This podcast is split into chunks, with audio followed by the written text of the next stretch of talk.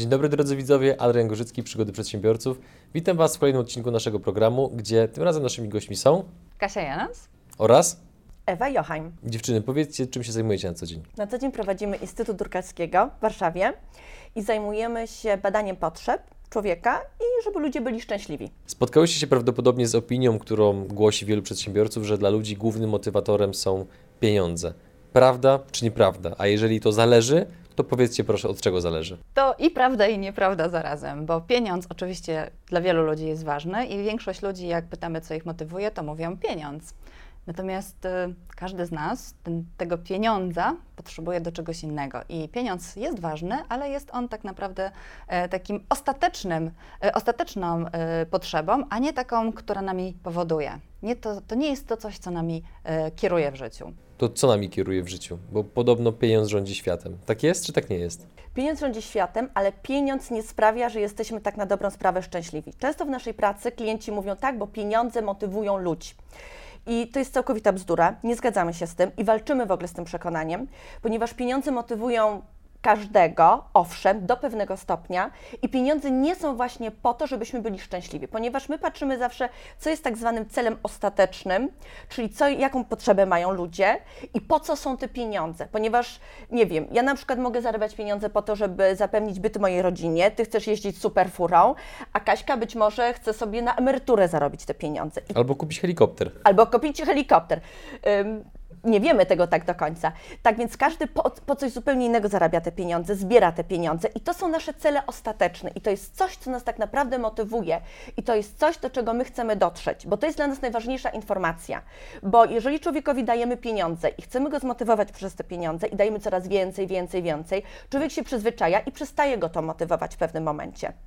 Dlatego my się pytamy, po co Ci te pieniądze, po co Tobie są te pieniądze i wtedy odpowiednio uczymy menedżera, jak pracować właśnie z tą informacją, jak wykorzystać tą informację do tego, żeby właśnie człowiek był bardziej zmotywowany.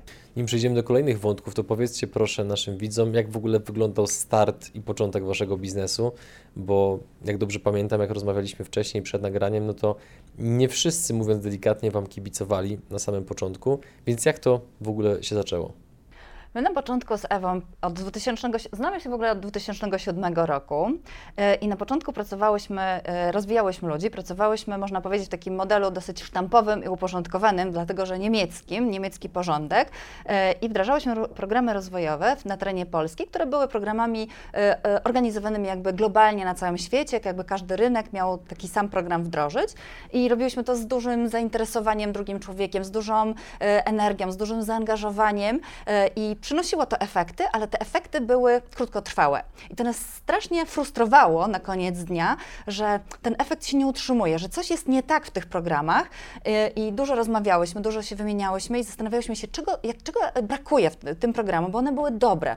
Tam było bardzo dużo, to było połączenie też często co- coachingu, mentoringu e, w tych programach rozwojowych, natomiast brakowało w nich takiego, takiej kropki nad i, która by powodowała, że ludzie jakby s- e, w tym stanie tkwią, że mają power, mają chęć e, do do tego, żeby, mm, żeby, swoje, żeby wprowadzone, e, nie wiem, nawyki, żeby to, jakby, żeby to zostało z nimi, żeby ten program był taki, takim, e, czy, czy ten rozwój był trwały.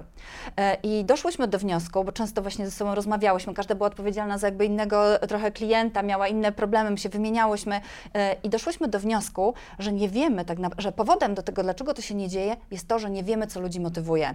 I tak jak z jednym usiadło się koło, nie, koło tego człowieka i się z nim pogadało i tak dalej, miał nagle chęć, e, z drugi, drugim się trzeba było trochę potrząsnąć, żeby, żeby, żeby pewne rzeczy robił i też na niego działało, ale nie było takiego e, uniwersalnego środka, który by powodował, że jest, mamy to i wiemy, co, jak podtrzymać, e, podtrzymać ten żar u ludzi. Więc doszłyśmy do wniosku, że tak naprawdę najważniejszą, kluczową rzeczą jest to, żeby wiedzieć, co ludzi motywuje. I od tego się zaczęły nasze poszukiwania.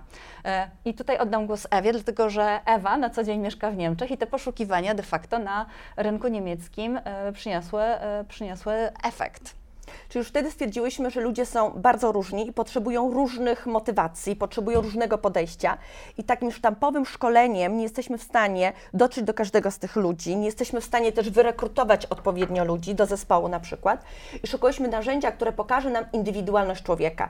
Czyli wiedziałyśmy, że trzeba indywidualnie podchodzić do, do ludzi i indywidualnie z nimi pracować.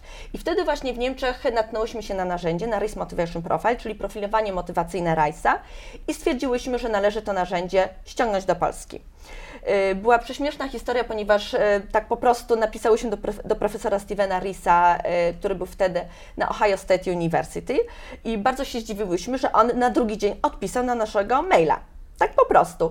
Napisał, że fajnie, że, że, że cieszy się, że w ogóle nawiązałyśmy kontakt. Rozpoczęły się rozmowy, pojechałyśmy do Stevena y, i po kilkumiesięcznych... I ustaliłyśmy wszystko y, z profesorem. Była, była fajna historia, dlatego że y, już ustaliliśmy, że będziemy w Polsce, będziemy w Polsce jakby promować to podejście, w ogóle promować rozumienie człowieka poprzez pryzmat jego motywacji, takich w, aspekcie 16 czynników.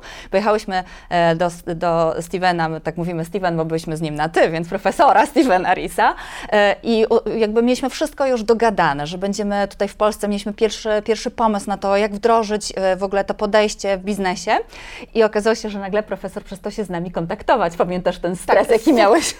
Mieliśmy już w ogóle umowy przygotowane przez prawników, sprawdzone, już praktycznie prawie że spółka założona. Nagle Steven całkowicie urwał kontakt z nami. Tak.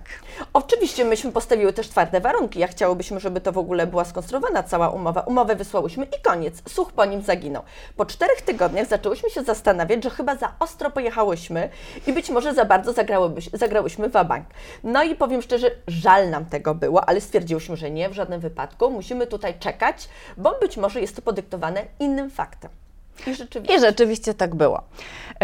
My bardzo mocno, bardzo mocno uwierzyłyśmy w to podejście. Same wykonałyśmy sobie profil motywacyjny, zobaczyłyśmy siebie jakby w nowym, nowej odsłonie, w nowej jakości e, i bardzo uwierzyłyśmy w to narzędzie i chciałyśmy być jedyne, pierwsze na rynku w Polsce, które to narzędzie będą promować. I to był nasz główny warunek, żeby w ogóle e, e, rozpocząć, e, można powiedzieć, proces ubiegania się o licencję. Wyłączność też, tak, wyłączność, taka ekskluzywna licencja. I dostałyśmy warunek, że nasza, nie, przepraszam, i teraz tak, i te, ten okres przerwy był podyktowany tym, że zmarła w tym czasie, dlatego się przestał do nas profesor odzywać, zmarła w tym czasie jego teściowa, miał chyba dosyć bliską z nią relację, bo uwaga, postawił nam warunek na, e, na, na ekskluzywną licencję w postaci tego, żeby nasza firma nosiła nazwę matki e, Jego? żony profesora, czyli jego teściowej. I dlatego, Nietypowy warunek. Nietypowy warunek, dlatego nie się się. Instytutem Durkalskiego. Uwaga, Durkalski była kobietą. Tak, bo pełna nazwa naszej firmy to jest RMP Polska, Instytut Durkalskiego. I wtedy Steven powiedział, że właśnie kiedy się nie, nie zgłaszał do nas, w ogóle całkowicie urwał kontakt. On, to było podyktowane faktem, że ona umarła, on się zastanawiał, on myślał i stwierdził, że dostaniemy tą ekskluzywną licencję, tylko warunkiem jest, jest ta nazwa. Oczywiście, jak sobie możesz wyobrazić, zgodziłyśmy się i dlatego I jesteśmy... z dumą ją nosimy. Tak, z dumą ją nosimy i w ten oto sposób narzędzie sprowadziłyśmy do Polski i zaczęła się ciężka praca i charówka. No i o tym za chwilę, ale powiedzcie proszę, na jakiej podstawie stwierdziłyście, że to narzędzie będzie bardziej właściwe i użyteczne niż na przykład te, które już są dostępne na rynku? Bardzo prosta sprawa, mianowicie my jesteśmy bardzo konkretne osoby, cenimy sobie właśnie konkretnych ludzi i konkretne rozwiązania. Jesteśmy z wykształcenia również coachami i trenerami y, i jak wiemy, coaching nie zawsze się sprawdza i jest to dla mnie osobiście, czy też dla Kasi, dla nas jest to mało konkretne.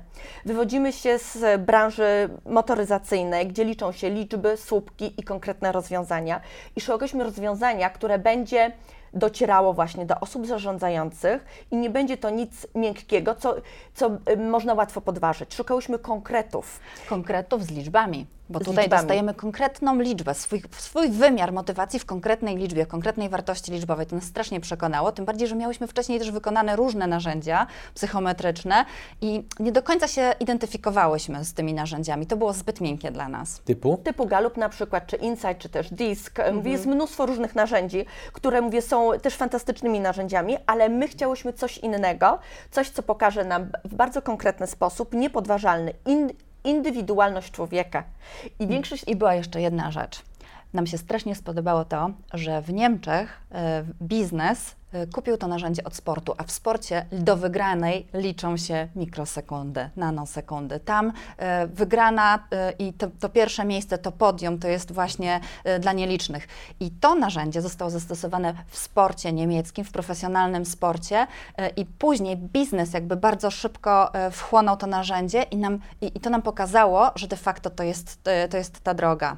Jakby to nas dziś bardzo mocno e, zbliżyło do decyzji i byłyśmy przekonane, że to narzędzie zapewni nam, jakby będzie kropką nad i w naszych programach rozwojowych, bo miałyśmy zakusy, żeby właśnie stworzyć coś absolutnie własnego. Na podstawie naszych doświadczeń, na podstawie rozmów z ludźmi, e, bo przecież tyle, co my godzin przesiedziałyśmy u naszych klientów, ja ich nigdy nie policzyłam, bo wiem, że są tacy trenerzy, którzy powiedzą, że ileś mają godzin na sali szkoleniowej, ja tego nigdy nie policzyłam, ale to jest 10 lat e, takiej no, ciągłej pracy. Zgodzicie się pewnie z tym, że motywacja w Polsce różnie się kojarzy, więc gdybyście mogły tak troszeczkę bardziej powiedzieć, na czym polega korzystanie właśnie z Waszego narzędzia, żeby ci widzowie, którzy wciąż nas oglądają i którzy nie mają jeszcze takiego przekonania, nie do końca rozumieją o co chodzi, żeby nie myśleli sobie, że właśnie to, co robicie, no to jest takie dostarczanie chwilowej motywacji pracownikowi, które trwa dwa dni po szkoleniu.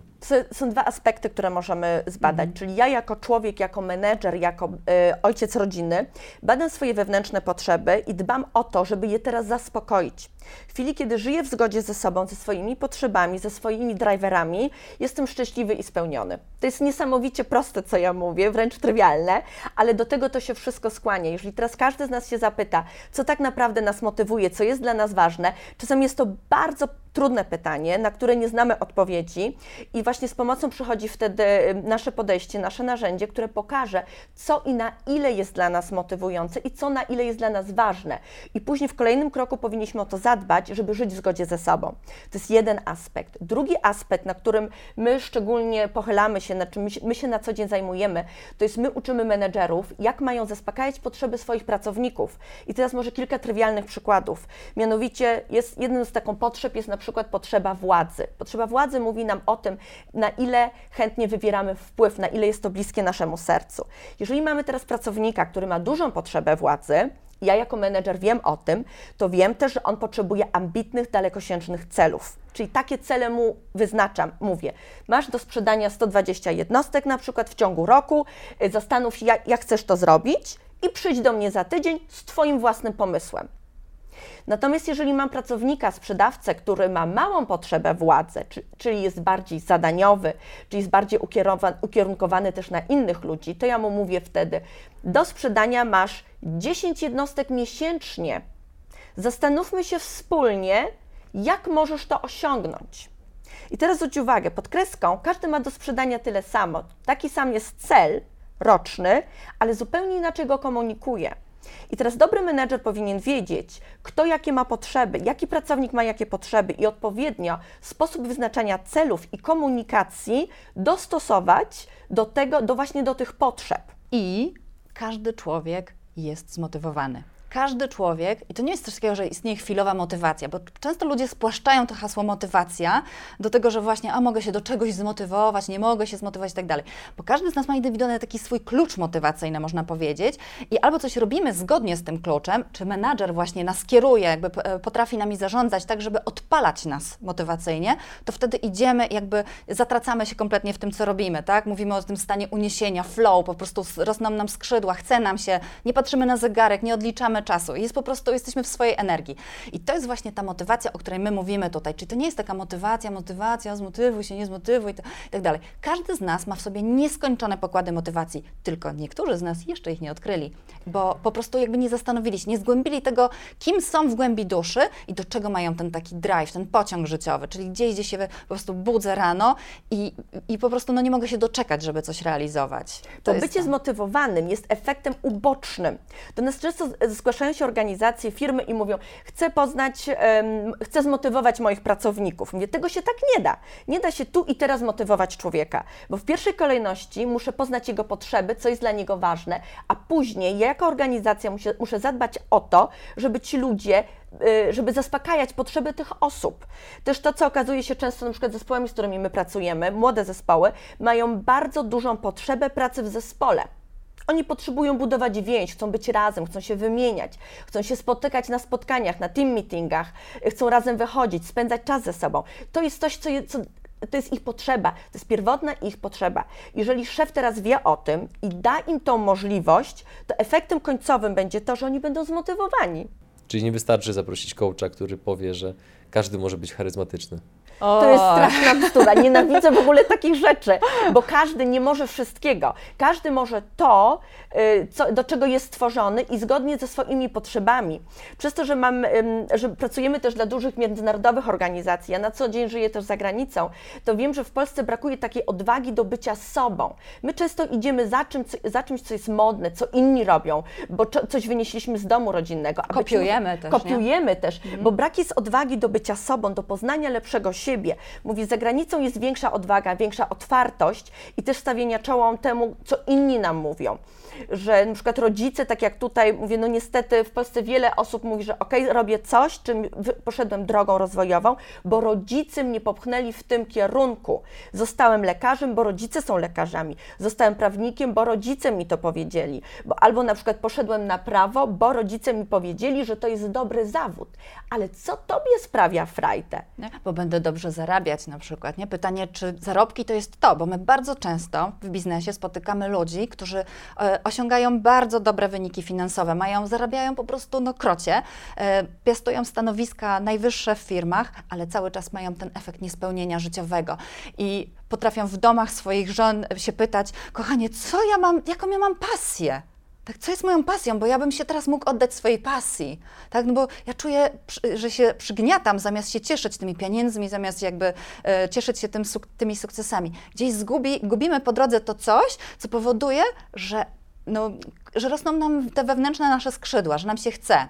E, Ewa powiedziała o młodych ludziach, prawda, że oni się często e, lubią, e, że, że, potrzebują tej zespołowości, że budowania właśnie takiego fajnego, zgranego teamu e, i na przykład trafiając do organizacji hierarchicznych, tam jest z kolei takie patrzenie przez pryzmat tego, ok, kto na jakie stanowisko gdzieś, będą się prześcigiwać. Ten taki awans pionowy jest czymś naturalnym w głowach na przykład szefów, że ok, przychodzi ten, e, ten, ten e, młody człowiek do firmy, no i my będziemy go gdzieś tam próbowali w tej organizacji przesuwać ze szczebla na szczebel, ale ci ludzie młodzi bardzo często tego wcale nie chcą i nie, tak nie definiują swojej e, jakby drogi w e, organizacji, często na czymś zupełnie innym im zależy. ale też i w drugą stronę. Kiedyś robiliśmy rekrutację na sprzedawcę i zgłosiła się dziewczyna, która miała niesamowity profil, ale nie na sprzedawcę, tylko na, osobą, na osobę zarządzającą. To była młoda osoba, myśmy ją z tym skonfrontowały. Ona była w ogóle bardzo zdziwiona, ale po dłuższej rozmowie okazało się, że rzeczywiście jej zachowania i to, co robiła dotychczas w szkole średniej i na studiach, wskazywało na to, że ona może być naturalnym liderem. Tak więc my otworzyliśmy furtkę do świata, który był całkowicie dla niej też nieświadomy, ona nie wiedziała o tym. Tak więc my też patrzymy, co pasuje do danej osoby i jak gdyby dobieramy zakres zadań i też y, możliwości do tego, co jest najbliższe jej sercu. I to samo, nas, co t- chciałam powrócić do tego, co mówiłyśmy na samym początku. Na samym początku robiłyśmy jeszcze zanim ym, doszłyśmy do tego, że chcemy zajmować się indywidualnym podejściem, robiłyśmy szkolenia i szkoliłyśmy sprzedawców wedle pewnego procesu i możemy dać sobie rękę obciąć, że oni wszyscy po tych szkoleniach wiedzieli dokładnie to samo. Byli świetnie przeszkoleni, skończyli certyfikację, zdali egzamin, połowa sprzedaje, a druga połowa nie sprzedaje. Nie odnosi sukcesów. I skąd to się bierze? I my wtedy właśnie też stwierdziliśmy, że część ma te predyspozycje, a część nie ma tych predyspozycji. I jeżeli nawet ktoś nie ma tych predyspozycji, może być sprzedawcą, ale nigdy nie będzie tym wybitnym. Nie I będzie gwiazdą sprzedaży, nie a my będzie mamy gwiazdą. receptę na gwiazdy sprzedaży. Właśnie, nie, wiem, nie będzie mu to zdradzić. frajdy sprawiało. Bo to jest też ważne, że to, co robimy, powinno nam to frajdę sprawiać. Często spotykamy się z osobami, które mówią, że nie mają radości w życiu, że robią coś, co im zostało, nie wiem, narzucone, albo coś z przypadku robią, ale nie mają alternatywy i nie Mm. wiedzą, co mogliby robić. Tak, albo zostają po prostu w danym miejscu dla świętego spokoju. Czyjego? Pytanie. No właśnie, to rozwijmy proszę ten wątek, bo jeszcze przed nagraniem rozmawialiśmy o tym, że testy Galupa są dość popularne w Polsce. I powiedzcie proszę, jakie są w takim razie różnice między tym, co wy robicie, narzędziem, którego używacie, a właśnie testami Galupa? Bo ja nie ukrywam, że z tym, co wy robicie, spotkałem się stosunkowo niedawno, dzięki właśnie mojemu koledze Mateuszowi, który prowadzi bloga biohacker.pl. Genialny blog, serdecznie Wam polecam, drodzy widzowie. Więc powiedzcie proszę, jakie są różnice. Różnica między innymi narzędziami, a naszym narzędziem jest spora. Polega głównie na tym, że my pokazujemy, na ile coś się dzieje, dzieje i jak silne są te potrzeby. My mamy cyfry i mamy konkrety. Inne narzędzia badają zachowania, bądź też pokazują, jesteś taki, bądź jesteś inny. My pokazujemy, na ile coś się dzieje i na ile jest coś dla nas ważne. I tak jak większość narzędzi bada zachowania, my wchodzimy znacznie głębiej i pokazujemy podstawę tych zachowań, czyli dlaczego coś się dzieje, a nie tylko co się dzieje. I siła jeszcze Rice'a jest jedna bardzo duża, mianowicie sam wynik, to co, to co pokazujemy, jest względnie stałe w czasie. Czyli my badamy motywatory, potrzeby, które przyjmuje się, są, są uwarunkowane genetycznie, czyli my rodzimy się z tymi potrzebami, one kształtują się w trakcie naszego życia, mogą oczywiście ulec pewnym zmianom, ale nie diametralnie. Czyli robimy badanie i później możemy praktycznie y, całe życie, bądź też element naszego życia, kiedy chcemy nad tym pracować, mieć tą świadomość, możemy wykorzystywać te wyniki. I jest jeszcze jedna kolosalna różnica, mianowicie taka, że nasze narzędzie bardzo mocno pokazuje indywidualność. Tu mamy tak strasznie dużo wymiarów, y, y, jakby spojrzenia i głębie spojrzenia na człowieka, że też niektórzy nie są na to gotowi. Niektórzy wolą tak bardziej popatrzeć sobie, złapać kierunek, a tutaj jednak sięgamy do, do takiego rdzenia y, tego, co nami powoduje. Czy o tych wymiarach możesz coś więcej powiedzieć, abyśmy przybliżyli to naszym widzom? Tu przykładowym wymiarem jest chociażby potrzeba uznania. Mówi, ona nam, nad, mówi nam ona o tym, y, na ile potrzebujemy uznania z zewnątrz, a na ile mamy w sobie samym pewności siebie. Czyli czy potrzebujemy y, tego, żeby nas chwalono, y, uznawano, dodawano wiary w nasze możliwości z zewnątrz, dolewano tego paliwa, czy też mamy na tyle pełny bak w sobie, tej pewności siebie, tej takiej, takiego, mm, no, można powiedzieć, takiej energii własnej i wiary w swoje możliwości. I o tym nam właśnie mówi, mówi motywator, czy też potrzeba uznania. To jest jedna z potrzeb w profilu. Inna potrzeba pokazuje nam naszą odporność na stres, czyli na ile potrzebujemy takiej przewidywalności, zachowawczości działań, takiej rutyny, pewnej bezpieczeństwa, a na ile jesteśmy osobą otwartą na nowe wrażenia, na zmiany, na reorganizację, na wyzwania i na to, żeby się w naszym życiu działo tak, jak się nie działo wczoraj. To są te chociażby dwa wymiary. Ewa pewnie dopowie o innych. Ja mówiłam wcześniej też o potrzebie władzy, to też jest jeden z bardzo ważnych wymiarów, szczególnie właśnie w kontekście biznesowym. Potrzeba władzy mówi o tym, na ile chętnie wywieramy wpływ i jest to naszym naturalnym środowiskiem. Im wyższa potrzeba władzy, tym chętniej wywieramy wpływ, tym bardziej jesteśmy ambitni i potrzebujemy właśnie dalekosiężnych celów. Natomiast osoby o małej potrzebie władzy są bardziej zadaniowe i ukierunkowane na innych ludzi. Y, żeby teraz nie chciałam, żeby y, wszyscy widzowie myśleli, że to jest stricte narzędzie biznesowe. One pokazuje nam również potrzeby, które są istotne w życiu prywatnym, tak jak potrzeba na przykład aktywności fizycznej. E, potrzeba aktywności fizycznej mówi o tym, na ile chętnie uprawiamy sport, jak ważny jest dla nas sport. Im wyższa potrzeba, tym chętniej uprawiamy sport, znajdujemy zawsze czas, bo jest to coś, co sprawia nam frajdę, gdzie po prostu możemy zabłysnąć. Im niższa potrzeba aktywności fizycznej, tym bardziej ten sport jest dla nas taką zakałą. Nie lubimy tego robić i po prostu nie jesteśmy w stanie się do tego zmotywować. I teraz dochodzimy do sedna sprawy, dlaczego się tak dzieje, że część ludzi uprawia sport, a część nie uprawia i im ciężko się do tego zmotywować że na przykład w styczniu pokazują też statystyki, że ilość osób, która zapisuje się właśnie do, na sport jest kolosalna, bo wszyscy myślą właśnie, znowu takie myślenie, ja muszę uprawiać sport i wszyscy chodzą na ten sport, chodzą do jakiegoś właśnie studia i ja też to zrobię. I to jest znowu kompletna bzdura, ponieważ ludzie zapisują się, robią coś, co jest niespójne z nimi, mają małą potrzebę aktywności fizycznej i ja już wiem, że z tego nic nie będzie. Jeżeli mamy małą potrzebę, to możemy się teraz zmotywować do sportu poprzez inne potrzeby. Na przykład, jeżeli mam dodatkowo, tak jak mówiłam wcześniej, jeżeli mam potrzebę, załóżmy, władzy, do tego, czyli chcę wywierać wpływ, szukam sobie takiego sportu, gdzie mogę być na przykład kapitanem drużyny, gdzie ja mogę zarządzać i mieć na to wpływ, co się dzieje. Coś, co będę robić, będę uprawiać sport, pomimo że ten sport nie jest dla mnie motywacją, ale poprzez inną potrzebę zaspokajam tą inną potrzebę i motywuję się wtedy do uprawiania sportu.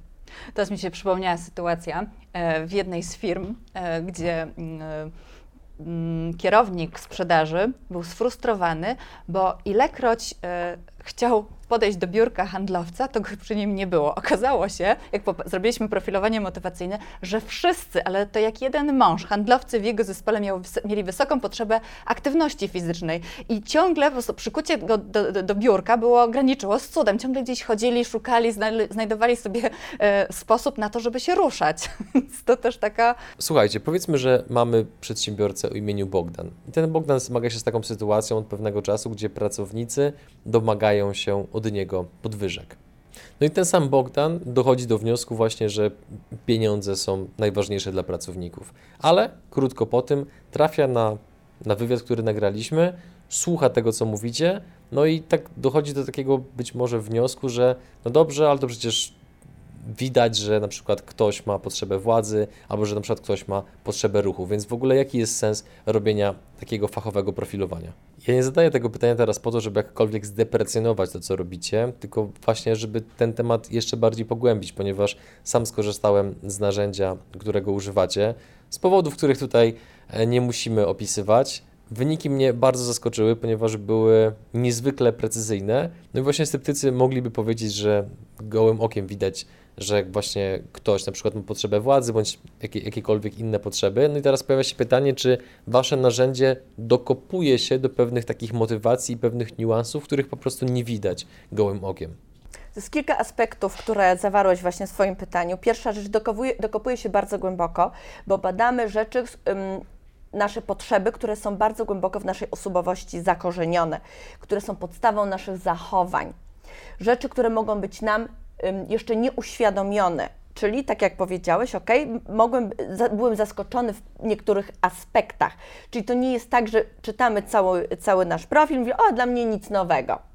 To jest jedna rzecz. Druga rzecz, jeżeli teraz nasz taki pan Bogdan słucha, to każdy z nas ulega efektowi tak zwanej ślepej plamki, czyli my patrzymy na świat przez pryzmat naszych potrzeb. Czyli jeżeli on ma pewne potrzeby, on patrzy na świat przez pryzmat właśnie swoich potrzeb i może też oceniać swoich pracowników, i nie widzieć, czy też nieprecyzyjnie nie, nie określić, jakie może mieć potrzeby dany pracownik.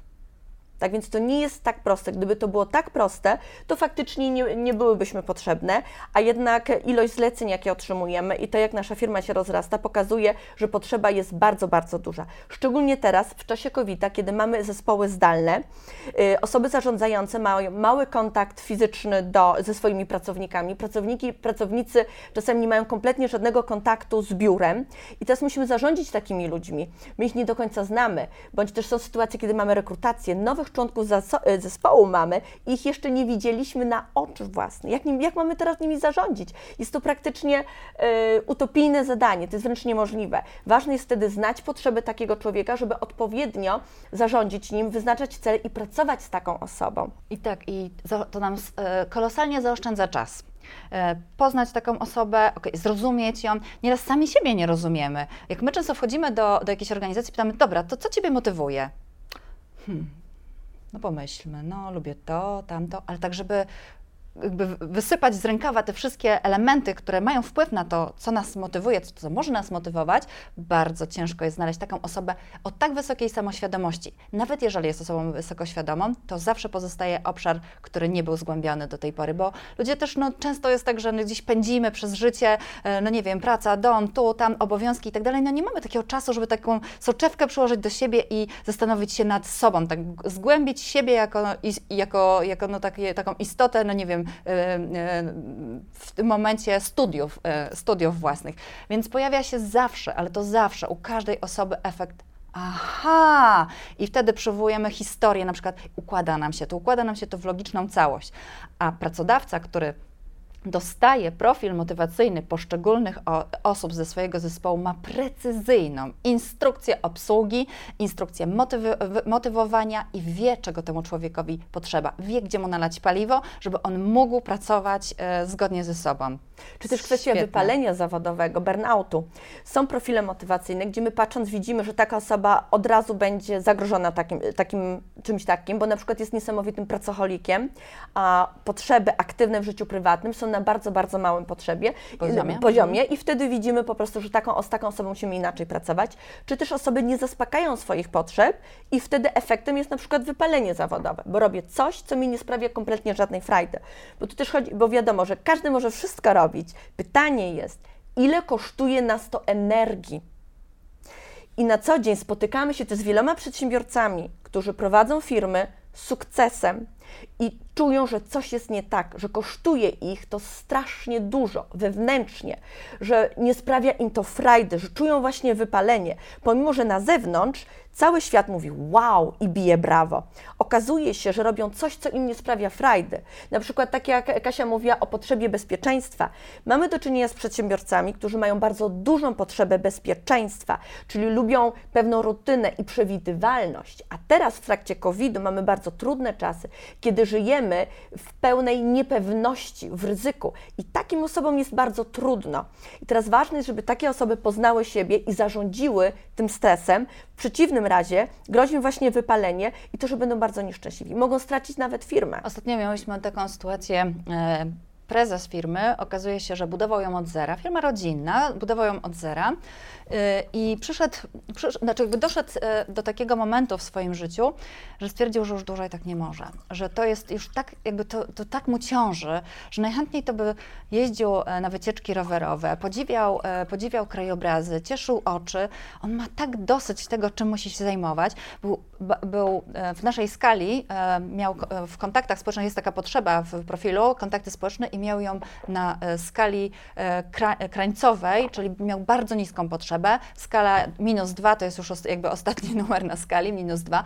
E, On miał kontakty społeczne minus dwa, czyli był absolutnym introwertykiem, czyli uwielbiał wysyłać maile, wykonać bez żadnych kontaktów, zaszył się gdzieś na samym, na ostatnim piętrze, w takim pokoju gdzieś, gdzie dostęp do był bardzo ograniczony, nie był dostępny dla ludzi. On wiedział, że ludzie nie korzystają, jakby nie... Mm, znaczy, że pewnie lepiej by było, gdyby więcej był z tymi ludźmi, ale że to go tak strasznie dużo kosztuje, nie był w stanie i doszedł do wniosku, że po pierwsze chce siebie lepiej poznać, wykonał profil motywacyjny, przekonał się o tym, po pierwsze właśnie o tej, o tej właśnie, o tym braku ekstrawersji, o tej e, introwersji, o tym takim bardzo dużym zamknięciu na, na, na chęć poznawania nowych ludzi, na obcowania z tymi ludźmi. Po drugie zobaczył, że nie ma w sobie takiego pierwiastka przywódczości i że duży koszt własny poniósł przez lata, bo to nie był rok, dwa, trzy. My jesteśmy w stanie przez trzy lata zacisnąć zęby, tylko pytanie, jakie mamy koszty, jakby co się dzieje w naszym, w, w naszym wnętrzu, ile za to płacimy. I on zapłacił, on już sam czuł, że on po prostu nie może, z to kosztem rodziny, kosztem,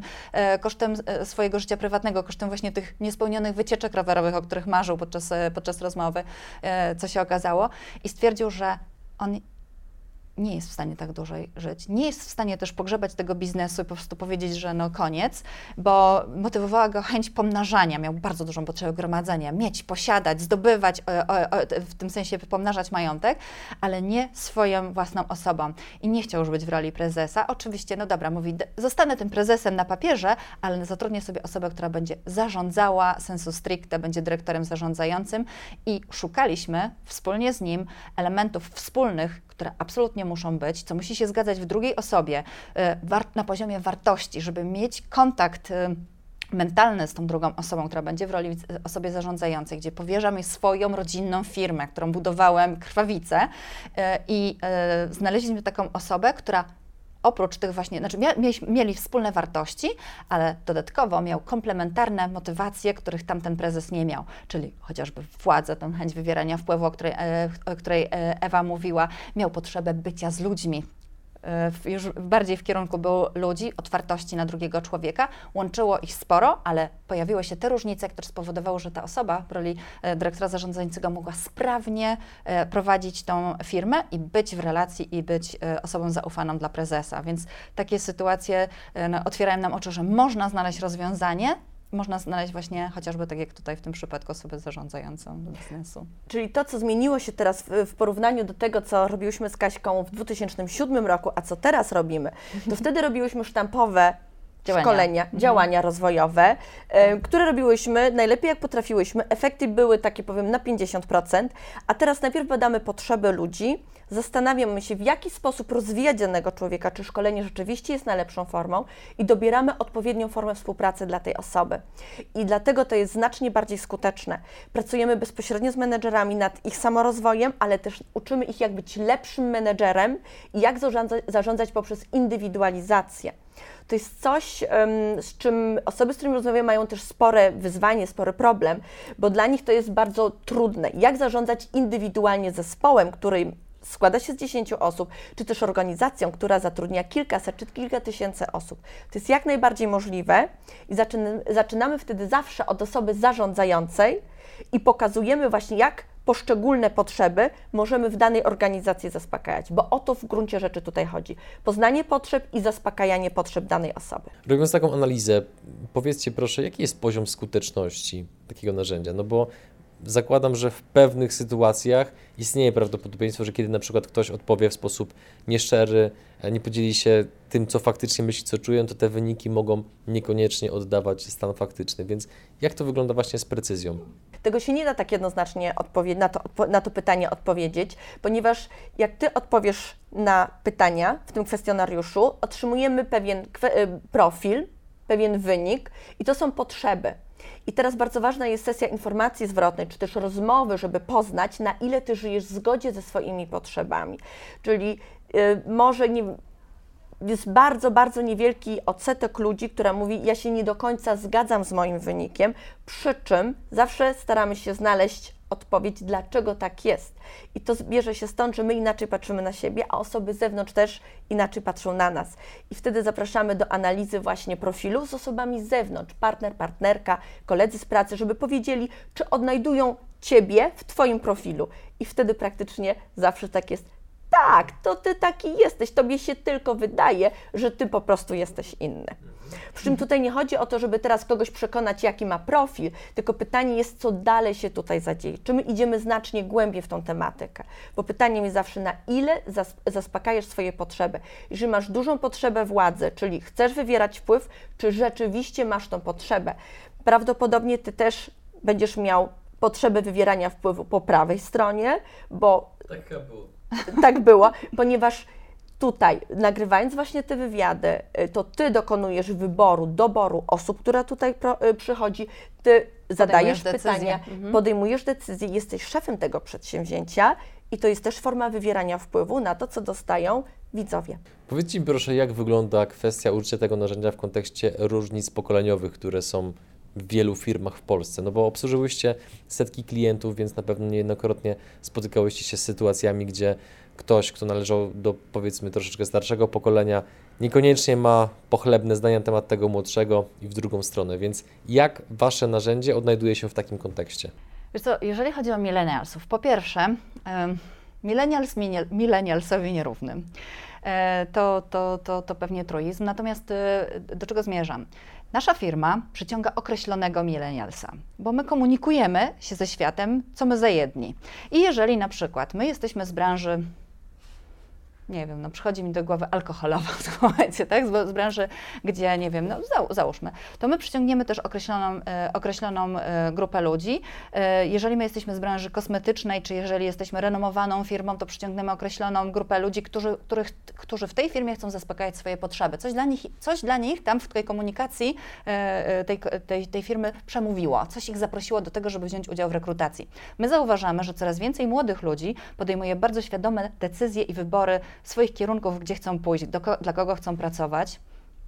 Więc e, to, że ktoś się pojawia w jakiejś firmie z jakiegoś powodu, e, to jest, to jest jakby jeden aspekt. Drugi aspekt, jeżeli my już mamy tego milenialsa na swoim pokładzie, to my jako szef, ma, my jako szef mamy swój profil, profil motywacyjny, nasz milenials ma swój profil motywacyjny. Oczywiście każdy będzie miał inny, oni mogą się w tej firmie e, e, w, ramach, e, w, ramach tej grupy czymś charakteryzować, takim, e, mogą mieć wspólne motywacje. Natomiast każdy będzie miał prawdopodobnie inne.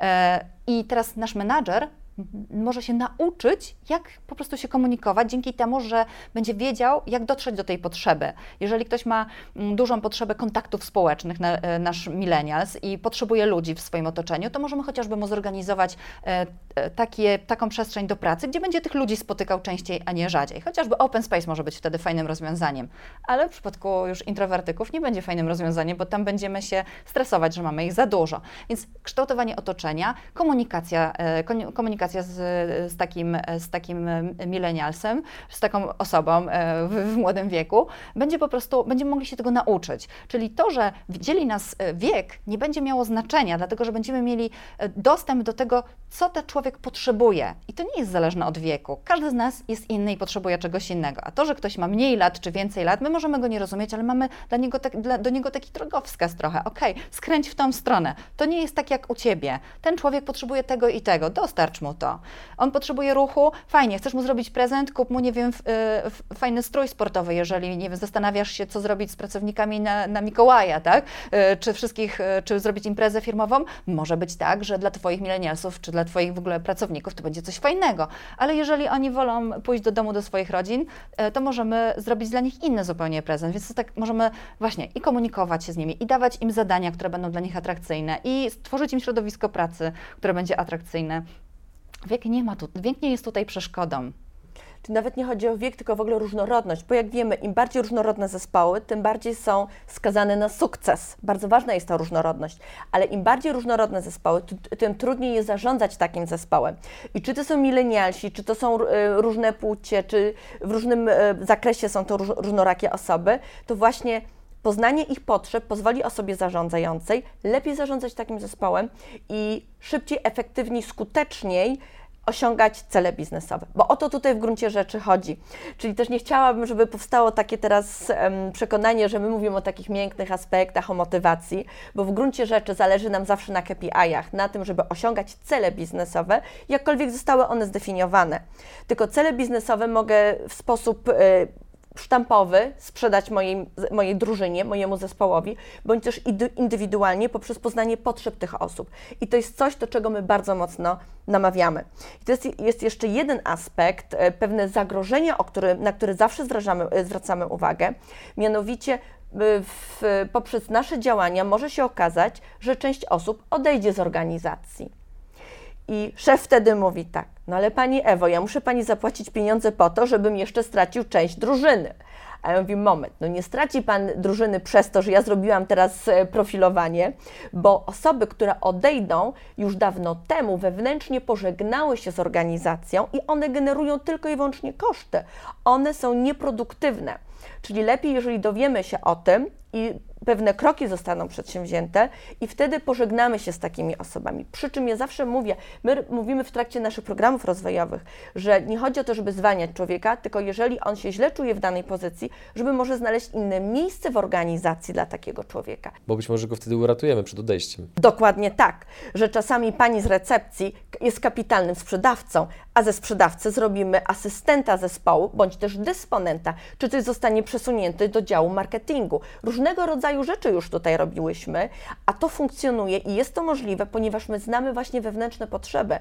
I często zmiany, jakie w ogóle proponujemy w organizacji, są wręcz takim y, szokiem dla osób zarządzających, dla osób, którym to proponujemy, ale no po, może to głupio zabrzmi, ale my czasami wiemy lepiej, bo my nie znamy tych osób i widzimy te wewnętrzne potrzeby. I przez pryzmat tego, e, jakby przez pryzmat tego jesteśmy w stanie, e, no, mam, mam, wpadamy na zupełnie inne rozwiązania, które, e, na które ciężko jest wpaść osobie, która po prostu ba- bardziej zna tą osobę. Pamiętam taką sytuację.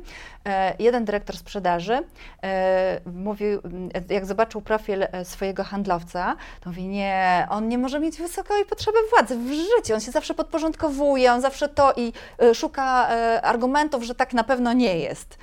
Słuchaj, ja jestem po rozmowie z tym chłopakiem. On mi mówił właśnie, że to lubi, tamto, profil spójny. E, Okej, zastanówmy się, czy jesteśmy w stanie mu dać jakąś, ka, jakiś kawałek władzy, wpływu, czy on może mieć na coś wpływ. E, Okazywało się, że do tej pory jego dyrektor traktował go e, z, ma, z małą dozą zaufania i e, cały czas patrzył mu na ręce, cały czas mu wyznaczał zadanie, nie dawał mu kompletnie swobody w podejmowaniu decyzji i on był ograniczany z każdej strony. Gdzie nie poszedł, tam była furtka, prawda? Więc tutaj e, pa, patrzenie, e, patrzenie tego dyrektora na tego człowieka było kompletnie inne niż to, co my widziałyśmy w profilu motywacyjnym i otworzyłyśmy e, oczy na to, że trzeba mu dać trochę wolności. Nagle co się okazało i to za tydzień, dwa, trzy, e, ten dyrektor do mnie mówi, słuchaj, on tak, przychodzi do pracy w sobotę, e, w ogóle nie, w swój dzień wolny, on po prostu się zaangażował w, jakiś, e, w ten projekt, który mu da, dałem e, i słuchaj, on tam komunikuje się z innymi, żeby oni coś mu dostarczyli, jakieś kawałki, kawałki, to akurat była było związane z audytem, z przygotowaniem audytu, natomiast on chciał to zrobić, on chciał to zrobić samodzielnie, on chciał zarządzić, mimo tego, że on jakby fo- formalnie nie zmienił stanowiska, ale dostał coś, gdzie mógł e, wywrzeć wpływ i gdzie mógł podejmować samodzielnie decyzje i nie był blokowany. Ja mówię tak, ale uwaga do tego dyrektora, ty nie możesz mu tego, ty nie możesz mu tego zabrać, nie możesz mu patrzeć na e, ten, i to jest dla ciebie bardzo trudna teraz e, sztuka, żeby zmienić swoje zachowanie w stosunku do niego i dać mu tą przestrzeń, poobserwować, jak on będzie, e, jak on będzie się zachowywał. Zobaczysz, co się będzie działo. No, zdecydował się na to i ten ten akurat chwilowy eksperyment e, otworzył mu oczy, że ten człowiek rzeczywiście ma taką potrzebę. Pozwólcie proszę, że wejdziemy troszeczkę w szczegóły, no bo na pewno spotkałyście się z sytuacjami, gdzie przedsiębiorca kontaktuje się z Wami już po skorzystaniu z Waszych usług, żeby podzielić się właśnie e, nieskrywaną radością, że to, co zrobiłyście, spowodowało wzrost bądź bardzo pozytywne efekty w jego firmie. Więc co to są za historie, co to są za przykłady, takie troszeczkę success stories Waszych działań? Powiedzcie proszę. Wiesz co, jest bardzo trudno podać jakieś takie sztampowe liczby, gdzie w ogóle jak, jakoś to zafunkcjonowało, bo każdy przypadek jest inny i wszystko zależy teraz od tego, na ile nasz klient jest z nami współpracujący. Bo to jest mega istotne. W chwili, kiedy wchodzimy do organizacji, to jest zazwyczaj, my pracujemy w większości z um, dużymi organizacjami, jest kilka e, szczeblów hierarchii. Na przykład zarząd się wtedy mało e, angażuje i mówi, chce, żeby ten średni, średnia kadra zarządzająca, żebyście z nimi popracowali na zasadzie, żeby lepiej zarządzali swoimi ludźmi. I rzeczywiście my to robimy, robimy profilowanie i okazuje się, że ta średnia kadra zarządzająca nie jest problemem, ale na przykład ta wyższa jest problemem. Problemem w cudzysłowie takim, y, że źle komunikuje, nieadekwatnie do potrzeb tych ludzi. I teraz pytanie jest takie, czy zarząd jest w stanie i chce popracować nad tym? Czy woli po prostu powiedzieć nie, my nie chcemy tego zmieniać nic sobie, tylko chcemy, żeby tutaj to piętro niżej, czyli y, niższy szczepień hier- hierarchii, żeby oni nad tym popracowali. Czyli to jest zawsze na zasadzie, na ile oni chcą współpracować. Ale liczby, które możemy podać czystym sumieniem, to jest na przykład bardzo często pracujemy w sprzedaży, w działach handlowych i to, co udaje nam się osiągnąć w ciągu pierwszych trzech miesięcy, e, kiedy my pracujemy, taka średnia, to jest wzrost sprzedaży o 15%. I teraz nie chciałabym. To jest grubo. Nie chciałabym, żeby teraz ktoś mówi, ok, zarabiam tyle i tyle plus 15%, tyle dostanę. To jest uwarunkowane bardzo wieloma aspektami i ja nie jestem w stanie zagwarantować, my czasami osiągamy znacznie większe kwoty, y, a czasami i mniej. Mówię, to jest uzależnione od bardzo wielu rzeczy. Tylko trzeba sobie teraz wyobrazić to tak, kiedy wchodzimy do działu handlowego, my patrzymy, czy sprzedawcy, którzy tam są, mają predyspozycję do sprzedaży. My w ogóle jak wchodzimy do organizacji, to bardzo, bardzo często wchodzimy na zaproszenie osób, które mają problem. Biznes zgłasza się z problemem i my uwielbiamy, jak jest problem, bo my możemy jakby na, e, puścić nasze e, wodze i e, nie, że fantazję oczywiście, tylko e, tutaj wizję naszą, żeby stworzyć rozwiązanie, które będzie w stanie rozwiązać ten problem. Bo często ludzie w, e, w organizacji są, ok, zapłacimy za szkolenie, poszkolimy i wszystko będzie dobrze. No niestety musimy powiedzieć nie. tak nie działamy. Cuda od ręki, ale na, na, na, na efekty trzeba poczekać. Yy, Prawda jest taka, że pukają do nas i chcą rozwiązania problemu. I my wtedy roz, roz, ym, y, ten problem, który jest nam przedstawiony jako problem, chcemy zobaczyć własnymi oczami. I wchodzimy do tej mówi, potrzebujemy zrobić analizę status quo, trudne słowo, ale potrzebujemy zobaczyć po prostu, co się dzieje w tej organizacji, poznać ją lepiej i zobaczyć też własnymi oczami i oczami pracowników, nie tylko jednej komórki, na przykład, czy, czy to jest zarząd, czy to jest jakiś, nie wiem, kierownik działu, czy to jest dyrektor, czy to jest y, HR, tej, tej komórki, która się zgłasza z tym problemem, y, czyli takiego interesariusza pierwszego, tylko chcemy zobaczyć sobie, jak to wygląda, tak wydreptać tą, to własnymi, własnymi drogami. I tam wchodzimy z konsultantami, którzy są oczywiście ekspertami w danej dziedzinie i my sobie e, taką robimy analizę e, wielowymiarową. Po pierwsze, chcemy poznać ludzi, czyli to, co Ewa mówiła, że chcemy zrozumieć, co ich motywuje, co, po co oni w ogóle przychodzą do pracy, co oni mogą tam dostać i co oni mogą od siebie dać, tak? czyli co, jaka, tutaj, e, jaka tutaj tutaj jest, e, e, jest ich e, siła motywacyjna. Po drugie, chcemy zobaczyć, jakie procesy i procedury funkcjonują w organizacji, czyli jakie możliwości organizacja stwarza tym ludziom. I trzeci obszar, jeżeli mamy, nie wiem, załóżmy sprzedawców, no to chcemy zobaczyć, w jaki sposób oni podchodzą do klienta, czyli jaki oni mają warsztat pracy, jak, oni, jak postrzegana jest sprzedaż tej organizacji, tak, czy ten, jak, jak ten klient jest zaopiekowany, czyli obszar ich kompetencji, tego, co oni potrafią. I te trzy obszary łączymy i patrzymy, na ile to się jest w stanie wszystko e, toczyć, tak? Jak, to, e, jak ci ludzie pasują do tych struktur, do, tej, do tych możliwości, które są stworzone, co oni potrafią, jak są wyszkoleni i dopiero wtedy jesteśmy w stanie rozpisać na nuty program rozwojowy, usiąść i się zastanowić, co my możemy zrobić, jak możemy zrobić. Więc my tak, nie mamy gotowych ofert, nie mamy e, gotowych rozwiązań, wszystko jest indywidualne i to, co już później się dzieje, to jak mamy plan działań, to plan działań dotyczy już KPI-u, dotyczy problemów, które chcemy rozwiązać i jak chcemy mierzyć rozwiązywanie tego problemu, bo to się nie wydarzy z dnia na dzień. Tu to jest proces i ten proces, e, no, proces trwa. Proces, e, proces na przykład jakiejś zmiany, czy proces jakiegoś usprawnienia, czy właśnie e, no, rozwiązania tego problemu. I tutaj się pojawia, pojawiają, pojawiają, pojawia taka regularna praca z menadżerem, z, z jego zespołem i jakby w kontekście realizacji celów, w kontekście docierania do, e, do, do tej osoby, żeby te cele były realizowane, żeby te cele były dla niej ważne, żeby znaleźć jakby wspólną nić, żebyśmy wszyscy razem e, tworzyli taką lokomotywę, e, lokomotywę i wagony poszczególne w tym zespole czy tej organizacji, że ludziom się chce.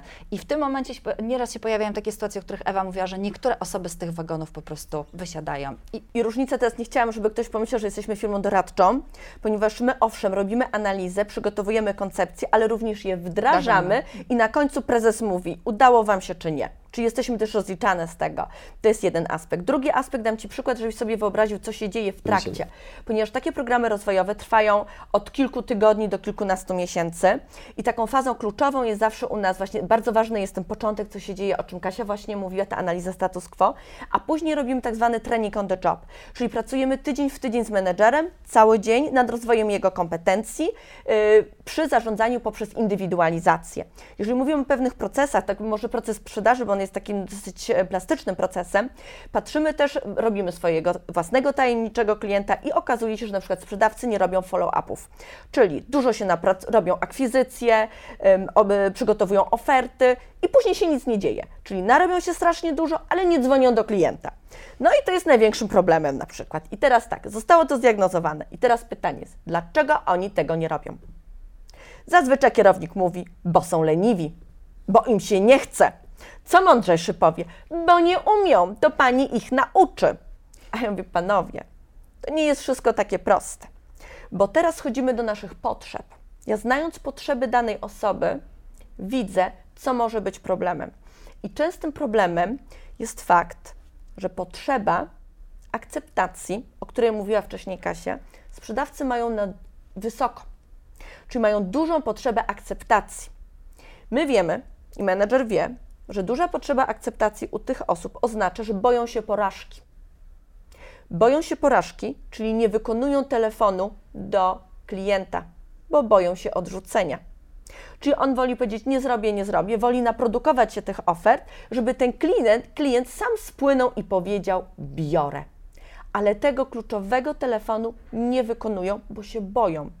I teraz my uczymy menedżera, dyrektora czy też kierownika sprzedaży, jak ma pracować z takim sprzedawcą, czyli musi go wzmacniać, musi go chwalić za trud włożony w osiągnięcie pewnych rzeczy, a nie za efekty, bo efektów jeszcze nie ma. Ale za drogę do celu. Ale za tą drogę do celu. I teraz wyobraź sobie, że to, co my robimy, to jest w ogóle konsternacją dla tych ludzi. Bo oni zobaczyli, że ktoś tam przyszedł i czują, że znowu będzie ciśnienie i KPI, a my przychodzimy i nagle na miękko zaczynamy ich chwalić.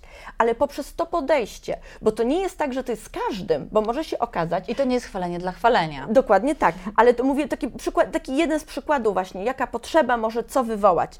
I nagle poprzez to, że my mówimy, słuchaj, nie dzwoń do 10 dziennie, ale może do dwóch. I ja Tobie podpowiem, jak to zrobić. Ja posłucham, jak Ty to robisz i mogę Cię wesprzeć. Albo ja to zrobię, a Ty, jako mój sprzedawca, który ma dużą potrzebę uznania, Ty przysłuchasz się temu i wspólnie znajdziemy rozwiązanie. I wyobraź sobie, że tydzień, dwa, trzy i nagle ta osoba odblokowuje się. Bo na wstępie okazało się na przykład, nasza analiza wykazała, że on to wszystko potrafi, że on to wie. On tego nie robi, bo ma właśnie tą blokadę. Czyli łamiecie psychologiczne szyfry. Można W tak pewnym powiedzieć. stopniu, w pewnym stopniu tak. Ale mówię, wszystko na taki miękki sposób, wchodząc głęboko w człowieka i, i znajdując prawdziwą przyczynę pewnych zachowań, ale na końcu właśnie te słupki KPI idą nam do przodu, bo to jest coś, co dla nas się bardzo liczy. Przez to, że my wychowałyśmy się w branży motoryzacyjnej, no to tam KPI na, na, dni- nie ma dnia bez żadnych KPI-ów czy tygodnia. Tam Tak. musi być i to musi iść do przodu.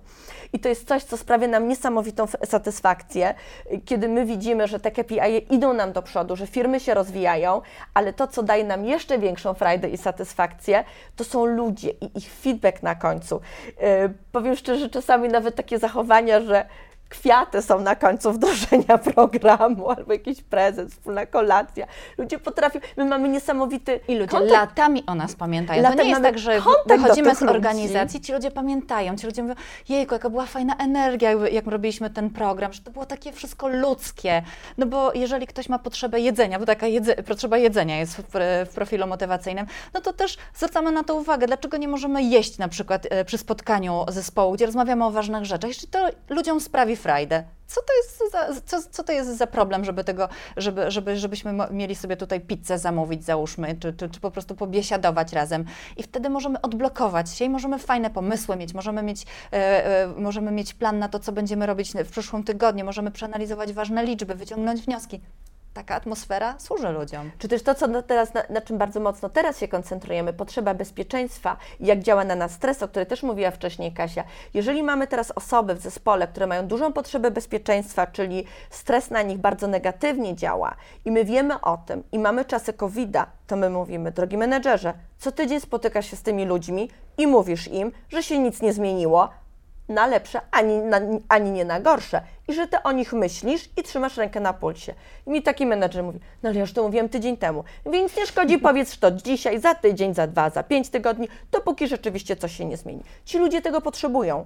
Wie, ty nie musisz tego rozumieć, ja ci wytłumaczę, dlaczego tak jest, bo ty masz może małą potrzebę bezpieczeństwa i dla ciebie to jest fajne, ale twoi ludzie tego potrzebują. Chodzi o to, żeby poznać ludzi i dać im to, co ludzie potrzebują, a nie to, co ja potrzebuję. Bo tak robimy zazwyczaj i jak widzimy, to nie funkcjonuje. Tak, my zawsze chcemy dać najlepsze, y, znaczy my jakby będąc ludźmi, każdy z nas indywidualnie, mamy taki, y, y, tak rozumiemy drugiego człowieka, jak, jak sami siebie rozumiemy. I często chcemy dać to najlepsze coś innym osobom, tylko pytanie, czy trafimy na drugiego podobnego do siebie, czy będzie to osoba, która czegoś zupełnie innego potrzebuje. Ewa tutaj powiedziała o spotkaniach, one są właśnie ważne w przypadku osób, które mają y, tą dużą potrzebę bezpieczeństwa. I tutaj mówiąc spotkania, możemy również robić te spotkania online, nie muszą to być spotkania face to face, kontakt po prostu, nie, żeby wzmacniać, żeby upewniać, że jest dobrze, czy też nie, właśnie, że się nie zmienia. To jest coś takiego, co tych ludzi uspokoi i y, jakby zapewni o tym, że jest bezpiecznie. Bardzo podoba mi się ten wywiad przede wszystkim z tego powodu, że będąc w biznesie około 9 lat, to bardzo często spotykałem się z takim, no raczej niewielkim poszanowaniem i, pewno, i, brakiem, i raczej brakiem wyrozumiałości dla tego, jakie ktoś ma powiedzmy potrzeby dla generalnie ludzkiej psychiki. E, I dzięki temu, co powiedziałyście, to dużo bardziej rozumiem, dlaczego u niektórych wypalenie zawodowe pojawia się tak szybko i że w ogóle się pojawia, no bo przecież to nie jest normalna prawidłowość, że to wypalenie zawodowe musi się pojawić, prawda? Nie musi Oczywiście, jak najbardziej. Czyli chciałam się krótko odnieść do tego naszego podejścia, które my propagujemy, bo to jest coś, co myśmy wymyśliły od A do Z, to całe proces- procesowe podejście, bo to bazuje na naszych doświadczeniach, na tysiącach rozmów z różnymi menedżerami, na tym, co myśmy robiły, bo nie, sprawiało nam, nie sprawiało nam też frajdy. I jak się trochę po- pogrzebie w literaturze, można znaleźć różnego rodzaju zaczątki e, od lat 50. o zarządzaniu przez indywidualizację. Wielu profesorów pisało, że trzeba indywidualnie podchodzić do ludzi. Ostatnią taką osobą jest em, Jürgen Appelo, który w swojej książce Zarządzanie 3.0 też pisze o konieczności indywidualnego podejścia. Ale na tym się kończy. Oni nie mówią, jak to zrobić. Właśnie. A my mamy rozwiązanie i mówimy, jak to zrobić. To, że trzeba indywidualnie podchodzić do ludzi, wiele osób wie o tym albo to czuje, ale jak to zrobić w sposób konkretny, masowy, w organizacji, ja jako biznesmen, jak ja mam indywidualnie zarządzić moimi ludźmi? My mamy rozwiązanie, które e, wykre- wykreowałyśmy i też przetestowałyśmy e, i też wdrażamy i to funkcjonuje. Zanim przejdziemy dalej, to powiedzcie jeszcze proszę, jeżeli to jest oczywiście możliwe, bo zakładam, że niektórzy z naszych widzów, zwłaszcza męska część, mogła zadać sobie pytanie, ok, ale w jakich koncernach motoryzacyjnych pracowałyście? Tak, Czy możemy? Tak, możemy, o, możemy odpowiedzieć. E, Wymienimy dwie jako przykład, bo mówię, nie możemy o wszystkich mówić. Pracowałyśmy dla e, Volkswagena i marek z nimi związanych, jak również dla Jaguara Land Rovera. Biorąc pod uwagę, jakie efekty uzyskało wielu z naszych gości, występując u nas w postaci chociażby pozyskanych klientów, pracowników czy inwestorów, to powiedzcie proszę, jeżeli oczywiście możecie się tym podzielić, żeby nie tracić czasu zarówno widzów, jak i waszego, z jakimi kosztami wiąże się potencjalna współpraca z wami, jeżeli część naszych widzów skontaktuje się z wami, żeby właśnie porozmawiać o możliwej kooperacji. Każdy może do nas napisać i powiem tak, jeżeli mamy problem, chętnie wysłuchamy i znajdziemy rozwiązanie. Ponieważ możemy jeszcze zdradzić rąbek tajemnicy, że w tej chwili mamy już na ostatecznym przygotowaniu, na finiszu aplikację, która będzie wspierała w sposób zdalny menedżera w zarządzaniu. Rozwiązanie, o którym dotychczas rozmawiałyśmy, mianowicie zarządzanie przez indywidualizację, jest to oczywiście bardzo e, czaso i czasochłonne, bardzo intensywne rozwiązanie, które faktycznie w dużych organizacjach się sprawdza ale też wiemy, że zgłasza się do nas sporo małych organizacji, które chciałyby coś takiego zrobić, których chętnie będziemy wspierać, bądź też rozwiązanie, y, o którym ja mówię, właśnie ta aplikacja, to jest też kontynuacją dużych programów rozwojowych. To będzie aplikacja, która będzie dla menedżera i będzie go wspierała, będzie dawała mu wskazówki, jak właśnie komunikować, wyznaczać cele swoim ludziom. Czyli nie powiedzcie mi, jakie są widełki. Nie jesteśmy w stanie Ciężko Ci powiedzieć, powiedzieć, jakie ciężko widełki. jest powiedzieć widełki. Wiesz, Tak. nie jest, nie, mówimy, nie mamy oferty takiej sztampowej, bo pochylamy się indywidualnie nad każdym problemem. Nie mam No dobrze, a jak mam 10 tysięcy złotych, to coś się dla mnie znajdzie, czy się nie znajdzie? Znajdzie się, z pewnością. A teraz konkurs. Powiedzcie proszę, jakie jest pytanie konkursowe i jaka jest nagroda? Pytanie konkursowe dla Państwa. Jak motywujesz siebie oraz swój zespół, albo swój zespół, jeżeli go nie masz, czyli jak motywujesz siebie i swój zespół oraz swój zespół. Nagrodą będzie wykonanie swojego indywidualnego profilu motywacyjnego wraz z omówieniem, z taką rozmową feedbackową, która będzie trwała godzinę bądź nawet półtorej godziny, gdzie będziemy mogli porozmawiać o Tobie, Twoim e, profilu motywacyjnym, kontekście, e, odpowiedzieć na Twoje pytania, Prosimy o informację, ile to kosztuje. Wartość nagrody to jest y, 1000 zł netto. Przyjemnie. Przyjemnie. A jeszcze będą nagrody pocieszenia, prawda? Nagrodami pocieszenia są książki naszego autorstwa, Chcieć móc potrafić, dlaczego ludzie nie robią tego, co powinni. Zwycięzcy zostaną totalnie wybrani subiektywnie przez Was. Te osoby, które udzielą najciekawszych odpowiedzi, po prostu no, wskażecie je i to oni właśnie otrzymają nagrodę. Powiedzcie proszę jeszcze, gdzie Was można znaleźć. www.risprofile.pl I oczywiście link znajduje się w opisie filmu. Drodzy widzowie, dziękujemy Wam za poświęcony czas. Jeżeli będziecie mieli jakiekolwiek pytania do dziewczyn, to proszę piszcie w komentarzach bądź kontaktujcie się bezpośrednio z nimi. A jeżeli będziecie mieli jakąś propozycję wobec nas, chcielibyście z nami współpracować, to piszcie proszę na kontakt małpa przygody przedsiębiorców.pl. Zwłaszcza, a przede wszystkim jeżeli chodzi o YouTube'a. Dziękujemy Wam za dzisiaj. Dziękujemy. Dziękujemy bardzo.